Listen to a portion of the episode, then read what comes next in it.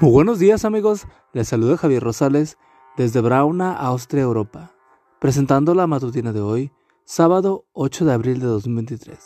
La matutina de jóvenes lleva por título, Nunca se quejó. La cita bíblica nos dice, Gloria para siempre a nuestro Dios y Padre, amén. Filipenses 4:20. Fanny tenía buenas razones para quejarse de la vida. Cuando era bebé, con apenas 6 semanas de vida, contrajo una infección en los ojos que un médico incompetente no supo tratar y que la dejó ciega por toda la vida. Tiempo después, cuando tenía 1 año, su padre murió y su madre era tan pobre que tuvo que dejarla en manos de su abuela para que pudiera recibir una educación. A pesar de todo, Fanny nunca se quejó, excepto de las matemáticas.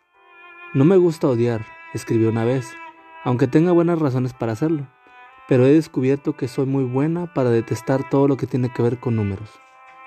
John Woodbridge, Más que vencedores, página 109.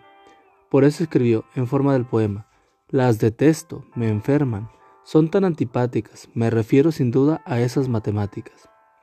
Sin embargo, con la misma intensidad que detestaba las matemáticas, Fanny amaba la poesía.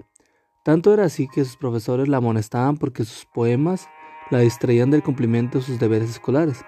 Animada, sin embargo, por el secretario de la institución escolar, continuó escribiendo poemas.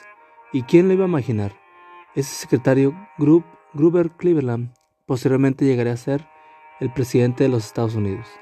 Y esa jovencita a quien él había animado a seguir escribiendo poemas, llegó a convertirse en la mayor y más reconocida compositora cristiana de himnos.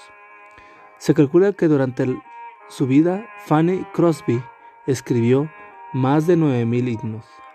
Si buscas en el Himnario Adventista encontrarás algunos de estos himnos.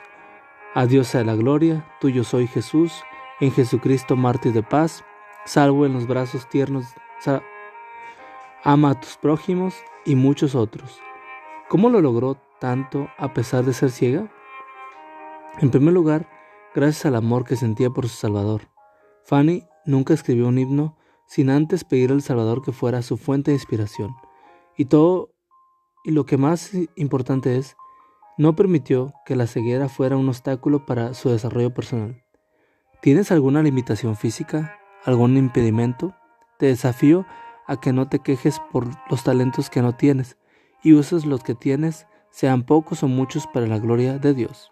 Señor, hoy me propongo usar mis talentos para la honra de tu nombre.